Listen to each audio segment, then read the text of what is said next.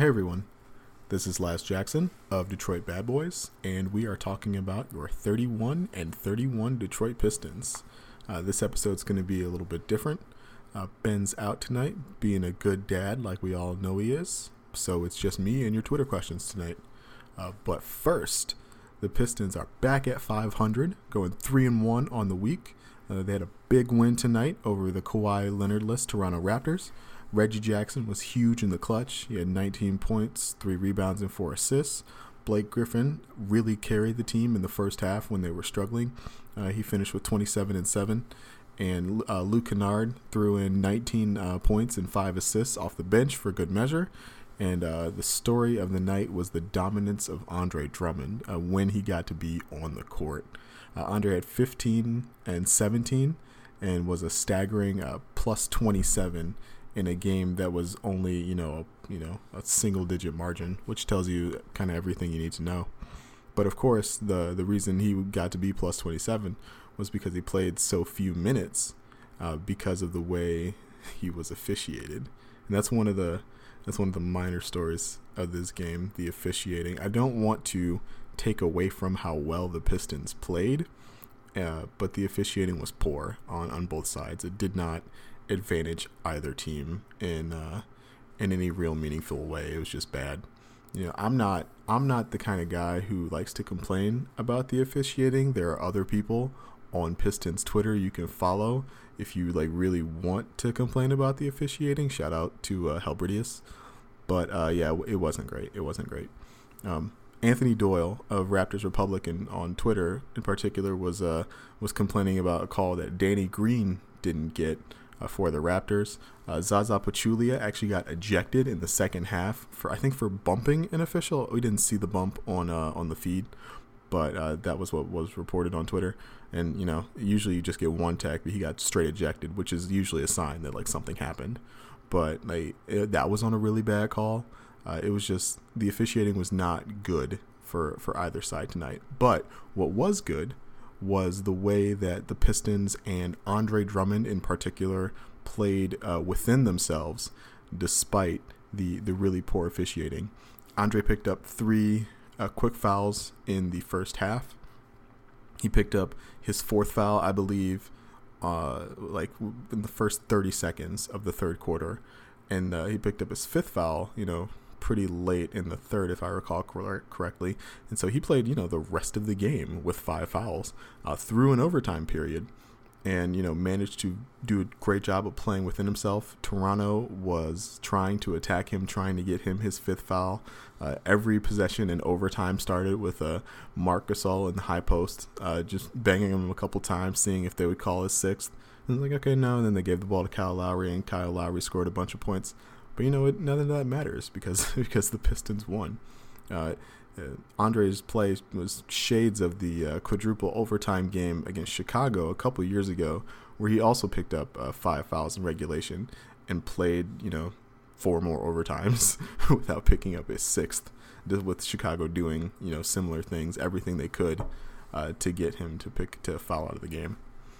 But uh, yeah, it was a huge win for the Pistons. Uh, Toronto is obviously uh, a great team at near the top of the East without their best player, but still a very competitive team.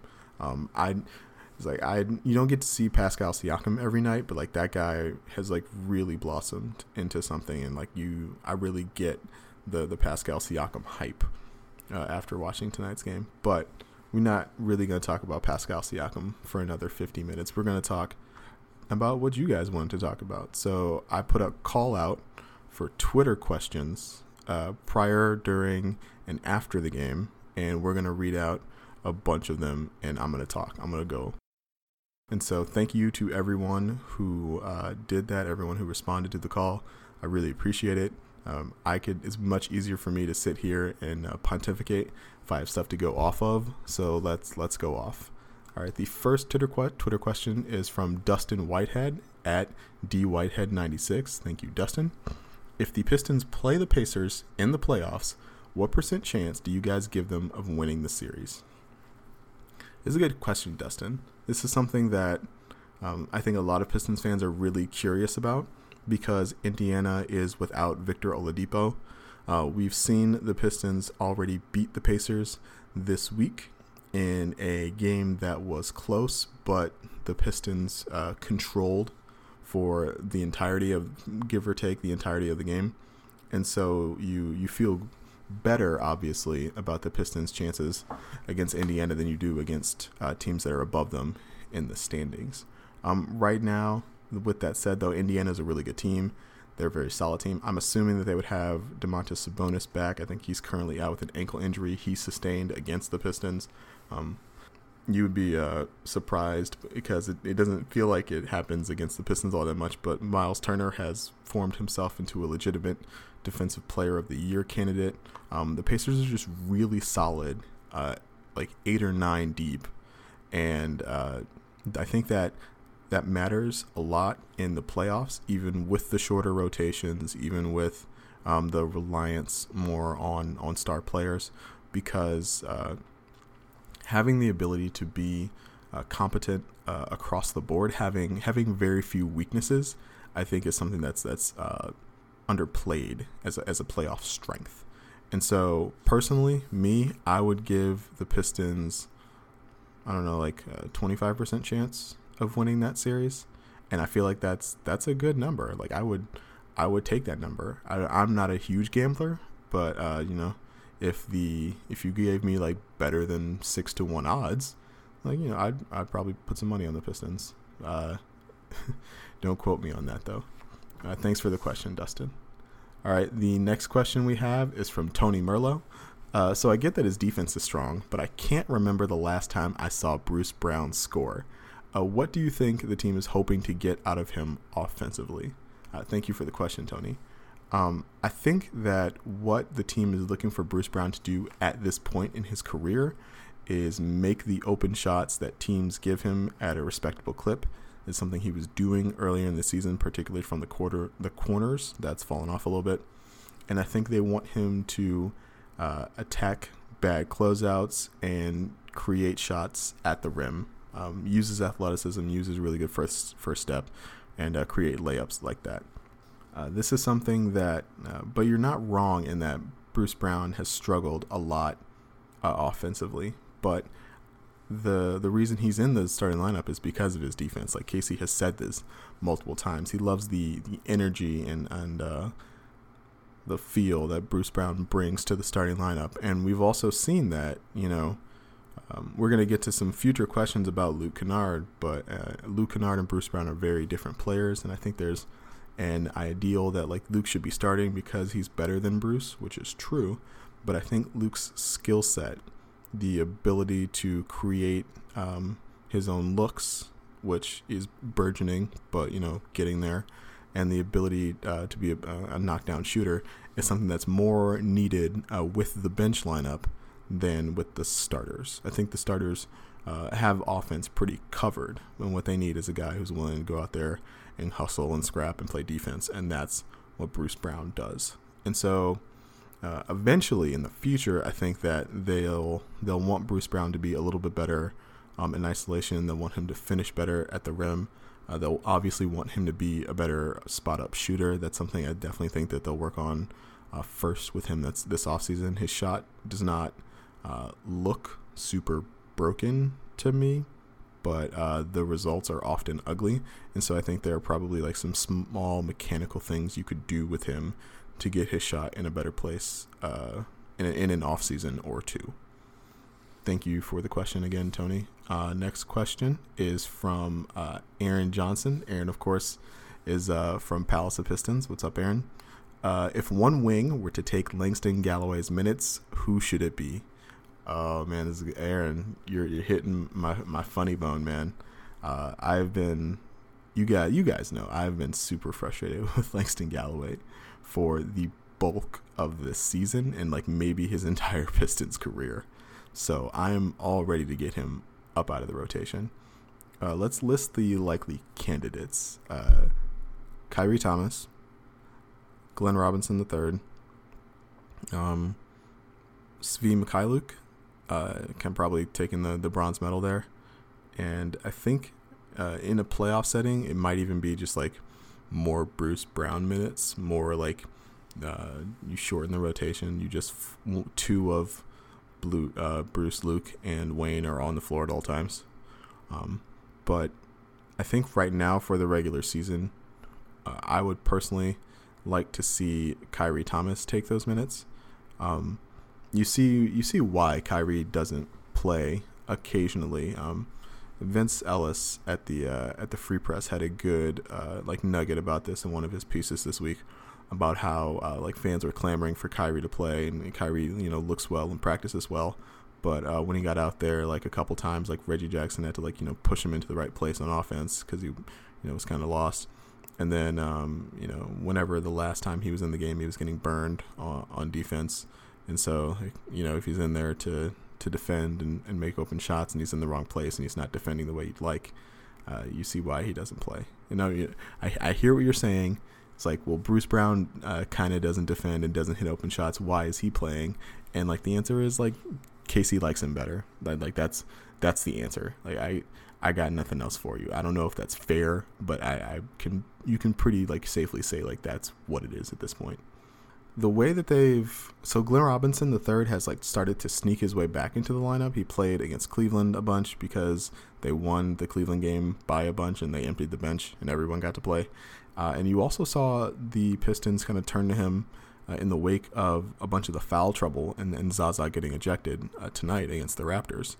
And but they're leveraging him more as like a, a larger wing, as like a smaller four it, kind of the role they had carved out for Stanley Johnson, if you recall, uh, earlier this season. And he's looked, you know, not atrocious in in that role. He he had some nice energy plays today. Um, he made he had a really nice closeout that I noticed on uh, Siakam. He kept his feet, made uh, made Siakam, uh, you know, stop. Not you know didn't give him any room to take the shot. Didn't jump. Kept his feet that was really big. He also had a nice he had a nice defensive play against Cleveland. I noticed um, where he got he got caught a little bit napping, but uh, recovered really nicely and uh, made. I think it was David Nwaba. I don't remember uh, off the top of my head, but he made uh, somebody on the Cavs like take a very uh, contested shot after uh, you know putting himself in a bad position in the first place. And I think as Glenn Robinson III um, shows those flashes of defensive competence, uh, the coaching staff will begin to trust him uh, more and more, and like maybe we'll see him take Galloway's minutes. But uh, yeah, Langston Galloway needs his minutes taken, and that it's it's kind of hurts to say this because like Langston, by all accounts, is a cool dude. He's uh, like you see him and his wife on Instagram all the time. He supports his wife's business. He's got the cool shoes. He's got like a kid. He helps out um, kids in Baton Rouge, where he's from. Like Langston is like a genuinely like good human being, but like man, that dude just like misses a bunch of open shots and it kills me. Thanks for the question, Aaron. All right, the next question is from Detroit Pistons UK. Uh, do we re-sign Reggie Jackson and and what value? This is a good this is a good question because as Reggie Jackson has made his uh, offensive resurgence in the last uh, five or six weeks or so, um, you see how important he is, or how important a, a guy who can create his own shot is for the Pistons. Somebody who can take the offensive load off of Blake Griffin, off of the other guys, and somebody who you can, like in the clutch tonight, uh, just give the ball and tell to get his own shot. Like sometimes you do get the possession that uh, preceded overtime where there was a shot clock violation and Reggie, you know, turned the ball over basically because uh, he didn't get a shot up. But like that is that is the power and the peril of Reggie Jackson, right? Like that is that is who he is. You knew who what he was when uh, when you brought him in, and so I think that there's definitely like a space for Reggie, but it is definitely not at the number that he's at right now. If I remember correctly, and if you can ignore the clicking going on in the background, I can actually like pull this up for you guys. Um, we're scanning, we're scanning. This is terrible podcasting. I'm pulling up my my salary cap sheet. Um, just you know, little inside baseball on the uh, on the podcast.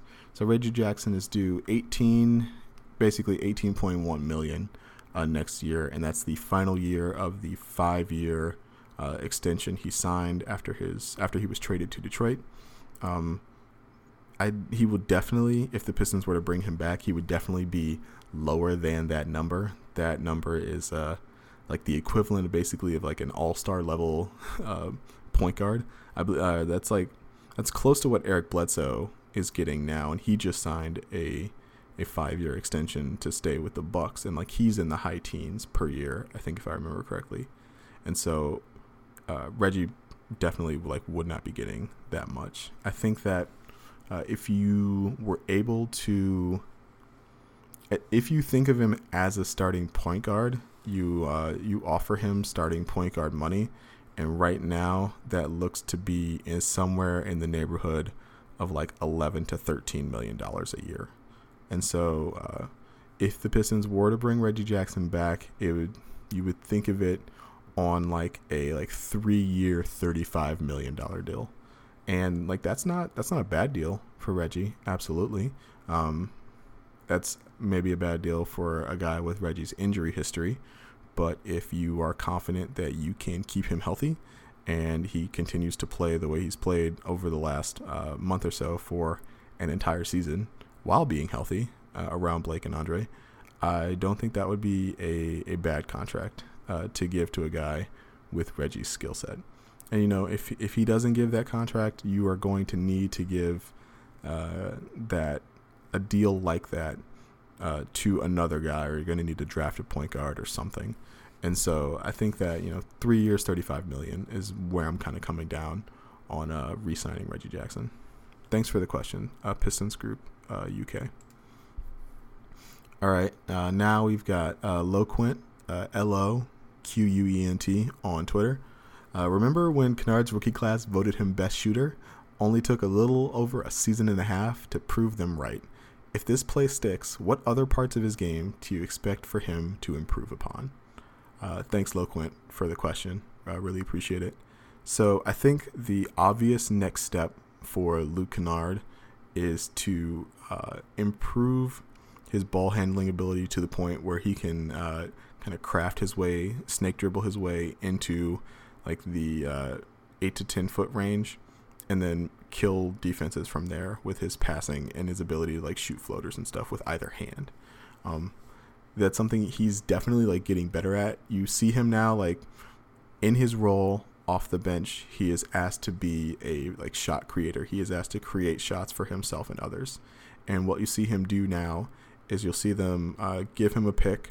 He'll start off dribbling to his right, and then he'll snake back left, get back to his dominant hand, get back into the paint, or you know start move to his left, take a step back, uh, take another, like, take a pull up jumper from like the from like 15 to 17 feet and if he's open, if the bigs are, are dropping off of him to try and uh, contain his drive, like you know, in in the way traditionally like uh, defense is played in the NBA now is to like not give guys points in the paint.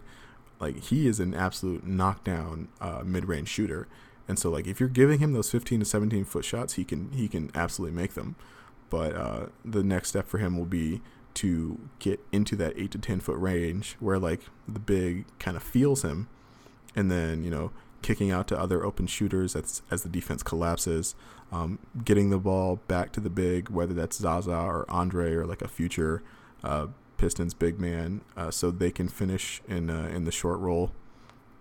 That's uh, being able to uh, you see him do like the weird uh, pivots because and because he's a lefty, like guys kind of always this is the thing where you always like forget that a guy is left-handed, like in the heat of the moment and so you see guys like let him like pivot left in order to shoot, and they're like, oh wait, crap, that's his that's his strong hand, and then or you'll see him like you know basically like do a reverse pivot and and try and finish with the right, and that catches guys off guard because you know who who reverse pivots? With name like name like another guard that like tries to like reverse pivot at like eight feet and in and like try and finish with the offhand. Like you, very few guards in the NBA like play that way, and so as he gets better, as he improves, as he I think for now I would be very happy if Luke just continued to play the way he's been playing over the last like 2 weeks or so.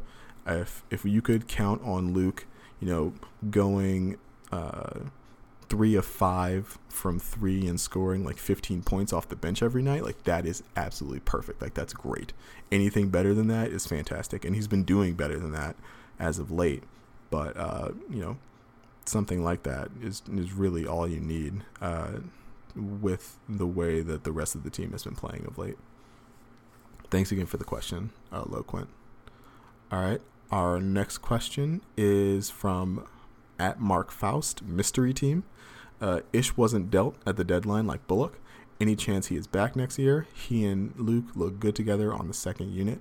Uh, that's a that's a good question. Um, I think that so I've not always been the biggest fan of uh, Ish Smith, not necessarily because I didn't like his game or because uh, I thought he wasn't an effective point guard. He's been an effective backup point guard uh, throughout the entirety of his time uh, in Detroit.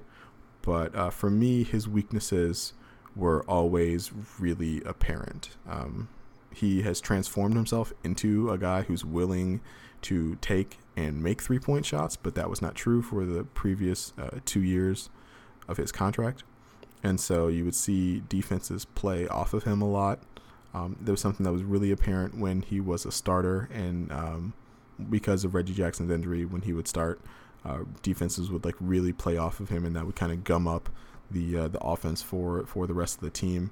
Uh, I just remember like especially last year after Blake got here, um, and they were like trying to get Ish to take more threes, and the way that defenses could just uh, sag off of Ish, sag off of Stanley, and kind of just like keep a guy in the paint to to seal off Andre essentially that just like really congested the area in which like Blake had to move.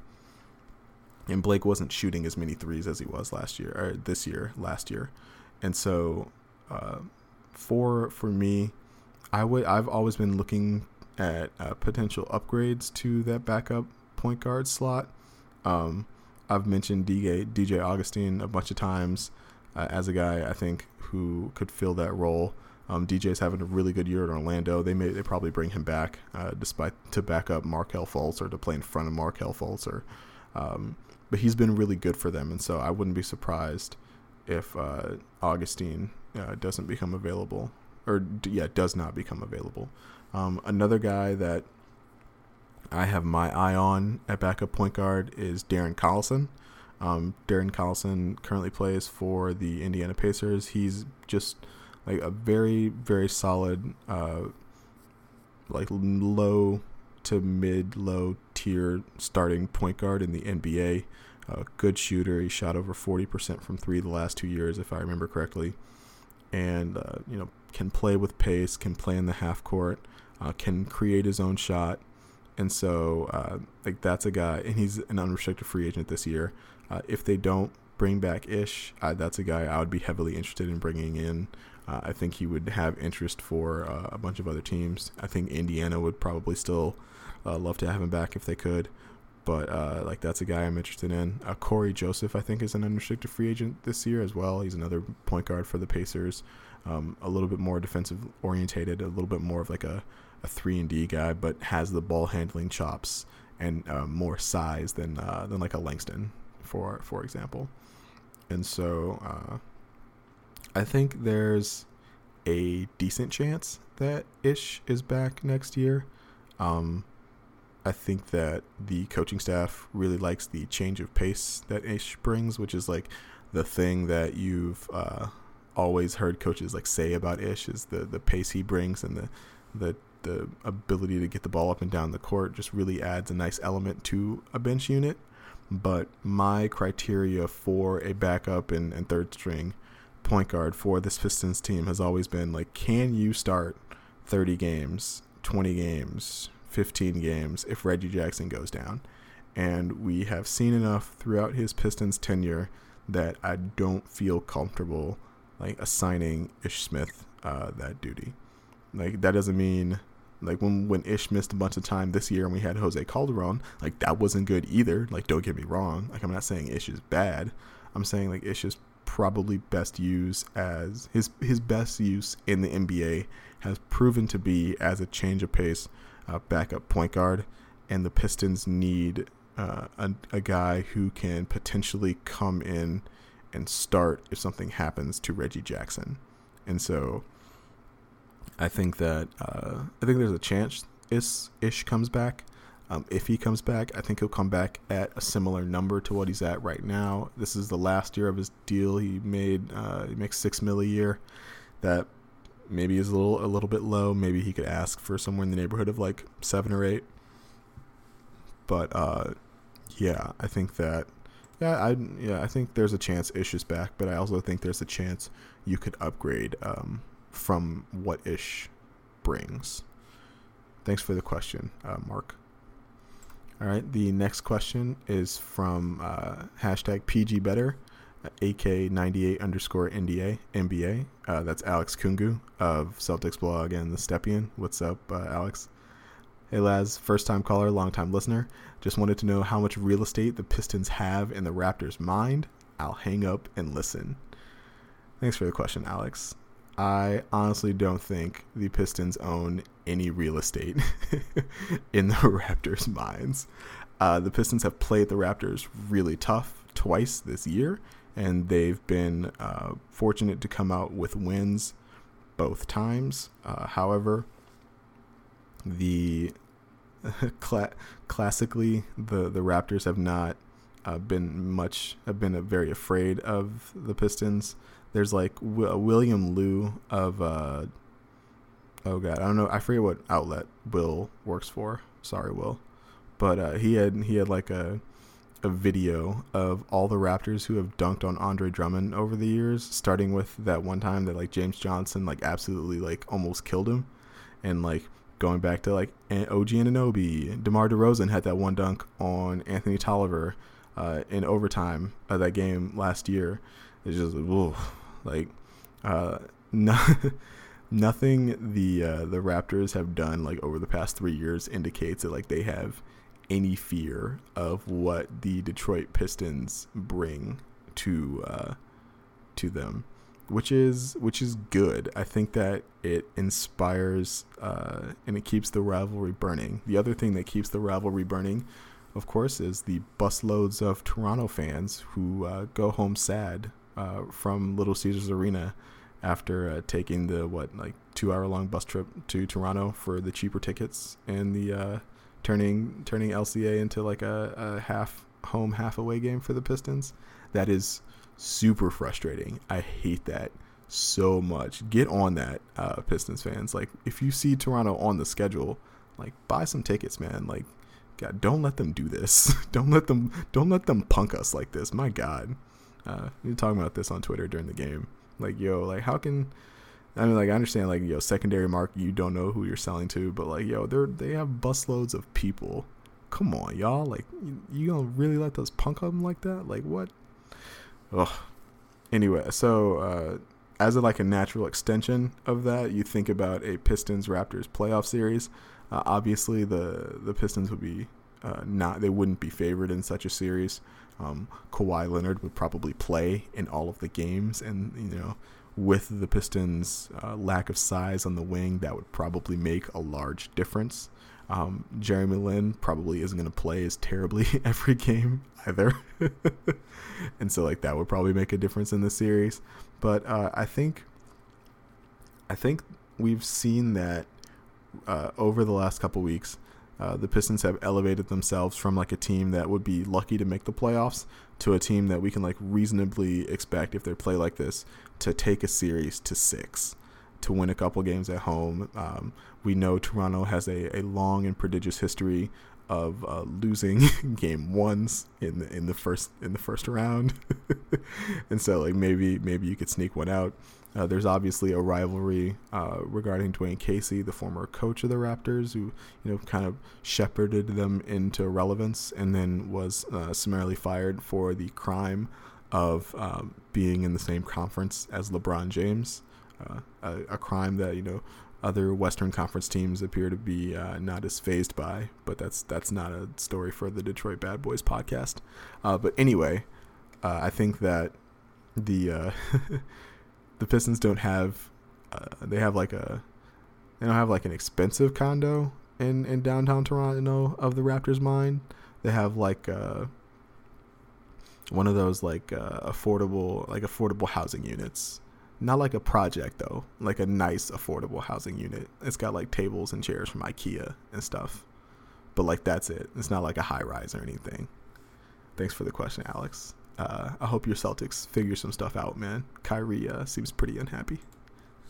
All right, the next question is from Going Bad uh, at underscore Dr. King's Dream. Uh, best potential playoff matchup and most likely potential playoff matchup. So I think the best potential playoff matchup for the Pistons is in fact the Indiana Pacers. Uh, we talked about this a little bit earlier. I'd give them like a 25% chance. Um, that's better than I would give them against the likes of Philadelphia, who has thoroughly kicked the Pistons' butt every time this season because the referees don't know what to do with Joel Embiid. Um, and Joel Embiid is very talented and gets under the skin and into the mind of Andre Drummond. I do not want to watch that for uh, six games. That sounds like my own personal definition of hell. Um, Philly fans are also pretty obnoxious, and so having them be at you on Twitter would would not be fun. I would not prefer that. Um, Boston, Boston, I think would be an interesting matchup. Andre has traditionally uh, done a great job of uh, doing what he does against Al Horford. Uh, Al Horford also has a long and storied tradition of not being like a great rebounder in the playoffs, and so like I think that with the squad the uh, Celtics have currently assembled, there are like some weaknesses uh, that the Pistons could leverage with their bigs, but uh, and the Celtics aren't playing well right now, but. Uh, I personally am terrified of seeing Kyrie Irving in a playoff series. I remember what he did the last time he played the Pistons in the playoffs. I do not want to uh, I do not want to repeat those memories. Uh, game three still haunts me a little bit. Uh, the other teams would be the Toronto Raptors. We we just talked about them. Um, uh, the Pistons, I think, would play them pretty tough. But uh, Kawhi, having Kawhi Leonard and the Pistons' inability to have anybody would who really uh, could defend Kawhi Leonard would would make a large difference in that series. Um, and the other team is Milwaukee, and we've seen oh my God, we've seen what Milwaukee has done to the Pistons uh, every single time they've they've played them this year. Uh, I think this is the first time that in the two teams' history that the Bucks have swept the season series uh, with the Pistons. Um, Giannis is a legitimate MVP candidate, and the the only like I think what like three of the four games the Bucks have played against the Pistons this year were like over by the third quarter. I remember Blake one game Blake had 30 points in three quarters and it just like did not matter because the the rest of the Bucks were just demolishing the Pistons. And so if you're ranking them from uh, from best to worst, I think it's uh, it's the worst matchup would be Milwaukee, uh, followed by Toronto, uh, followed by Philly, and then Boston, and then Indiana. I think there's there's your ranking. As far as most likely playoff matchup, that is trickier uh, I don't know if you saw, but the Orlando Magic lost to the Cleveland Cavaliers this afternoon. That kind of, I think, I think with the Hornets loss to the Trailblazers, that keeps the Hornets uh, out of the playoffs and keeps the Magic in the eight seed. But uh, it is not. The Pistons are with the Pistons win over the Raptors today. They've established they have sixth place. Um, I think they could they could finish uh, they could finish as high as sixth. I think. I don't think they can catch Boston at five. Um, that would that'd be really tough. They're playing very well, but I have faith that Boston turns it around and uh, is not the team that they've shown themselves to be the last couple weeks. And so, if they stay six or seven, uh, the most likely matchup is I think I think Philly overtakes Indianapolis and so their most likely matchups are uh, Toronto and Philly, um, two of the teams in kind of the middle. Uh, and if you offered me a choice, I would rather play Toronto than Philly. Um, I really, I really, really, really do not want to see Philly uh, in the playoffs. What I really want is for Philly and Toronto to end up, or Philly and Boston end up in the four five, and uh, we can do that again. That was a that was a fun playoff series last year. I would like to see more of that. Philly and Boston fans really get uh, under each other's skins. Uh, shout out to the infamous shoot a three, you coward. uh, meme. And so, uh, one team, most likely playoff matchup, Toronto. Uh, Toronto right now. Odds are Pistons finish seventh, and they play Toronto in the 2 7. Thanks for the question. Uh, going bad. All right. Uh, last but not least, uh, mystery team. Um, another one from Mark Faust, and wants to talk about Thon. Uh, basically, keeping Dre and Blake from uh, overexerting themselves during games, keeping the minutes down.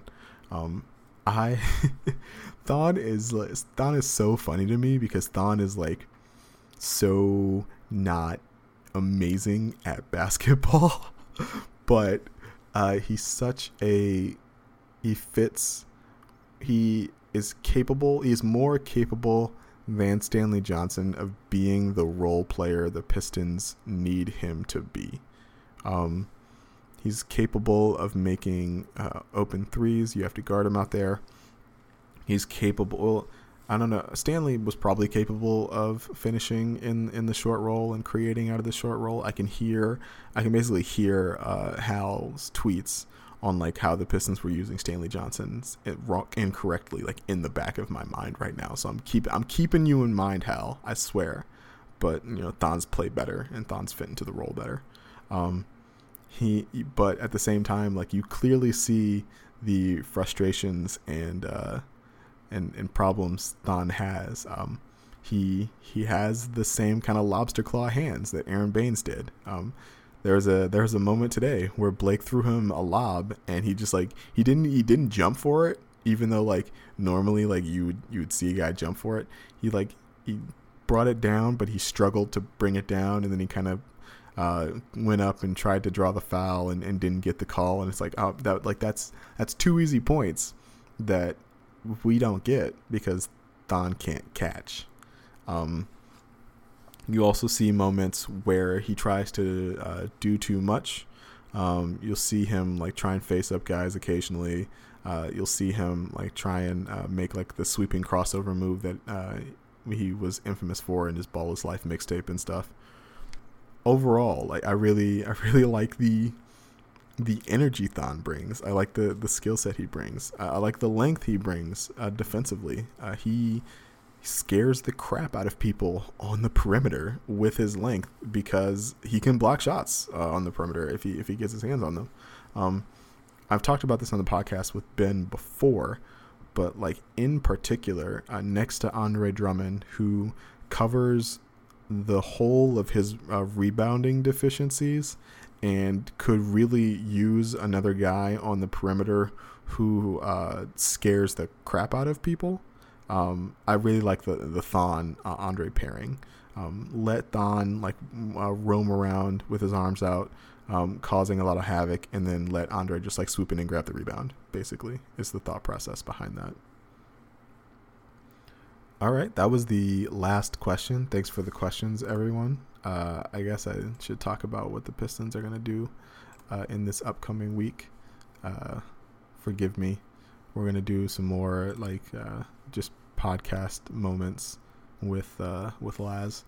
Uh, so the Pistons play the Minnesota Timberwolves at home on Wednesday. On Wednesday, and they play Chicago in Chicago on Friday, and then Chicago at home on Sunday uh, Chicago is a Chicago has the record of a bad team, but like they've been playing a lot better of late. Um, they played the Hawks to quadruple overtime this weekend, um, in in a game that I think Trey I didn't see any of because I was out, uh, you know, you know, being a good husband with my wife, going to a taco place. But uh, apparently, like Trae Young and Zach LaVine just had like a duel for like three overtimes, three or four overtimes. Like that's that sounded fun.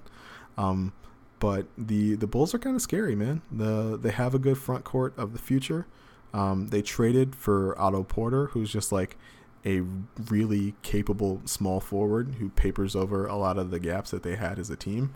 Um, Kris Dunn is still underwhelming as as a point guard prospect, but not a bad not a bad NBA player, just a, a flawed one. Um, Zach LaVine has really improved his offensive game. Uh, I wonder if he's still like the the bad defensive player he he was earlier in the season. Um, and the first time the Pistons played them this year, they did not have Lauri Markkanen, and Lauri Markkanen is really, really good. Uh, look up Lauri Markkanen's numbers, you guys. Um, Finnish killer. I think he's Finnish. The yeah, because they named him the the finisher, and I thought that was really funny. I enjoyed that. That was good. Uh, I think Shea Serrano takes credit for that one, but I'm not 100 percent sure. So the Pistons are 31 and 31. Uh, you would expect them to beat Minnesota and win at least one of the Chicago games, giving them a record of two and one and making them uh, above 500 when we do this podcast. Hopefully with Ben, probably with Ben. Ben will be back next week, um, and setting them up for a ooh, that's interesting, a back to back with uh, at home. Uh, the second game of the Chicago uh, home and home is at home, and that's the first game of a back to back and the second game is at Brooklyn. Uh, that's going to be a huge game for potential playoff tiebreakers. I believe the Pistons and the Nets are tied 1 uh, 1 in the season series. Uh, a win there would give the Pistons tiebreaker. Yeah, it would give the Pistons the tiebreaker because they do not play Boston uh, again this or Brooklyn, excuse me. They do not play Brooklyn again this season. Uh, if you remember the game, the Pistons, uh, both those games, those games with the Nets came down to the wire. Um, the, they they beat the Nets in the first game of the season. That was the game Joe Harris missed at the buzzer. Glenn Robinson was defending him and messed up, gave Harris an open look that he missed, and Blake was like grabbing Glenn and being like, "Yo, like you, it's like I'm glad we won, but like you messed up and you can't do that." And like that was like that was the that was a real like insight and like oh like like Blake is serious about this stuff. And then the second game, uh, I believe it either, I think it went to overtime, and then uh, Spencer Dinwiddie had his vengeance. Uh, he hit another, he had a big uh, mid-range shot uh, over Andre Drummond to uh, to seal the game for the Nets. And so I expect a close game. I expect a good game with two days off after this Toronto game. Um, I hope the Pistons are able to give Blake some needed rest in the coming weeks. I don't really, I don't see like a three game split. I don't see a, a three day rest period for Blake anytime soon. And I think you you would hope to get him one of those rests in the not too distant future. But uh, for now, you know, I think that that'll uh, the Pistons are playing well enough where they can definitely be uh, competitive against against uh, any team in the league as they showed tonight. All right, uh, that's the podcast, everyone. Uh, I'm Laz Jackson. Uh, you can follow me on Twitter at Laz Chance. That's at L A Z C H A N C E. Um, obviously, as you can see, if you tweet me about basketball, I, I really value it, and I'll talk to you about it uh, if it's if it's worth it. Um, this has been the Detroit Bad Boys podcast, and we will talk to you next week.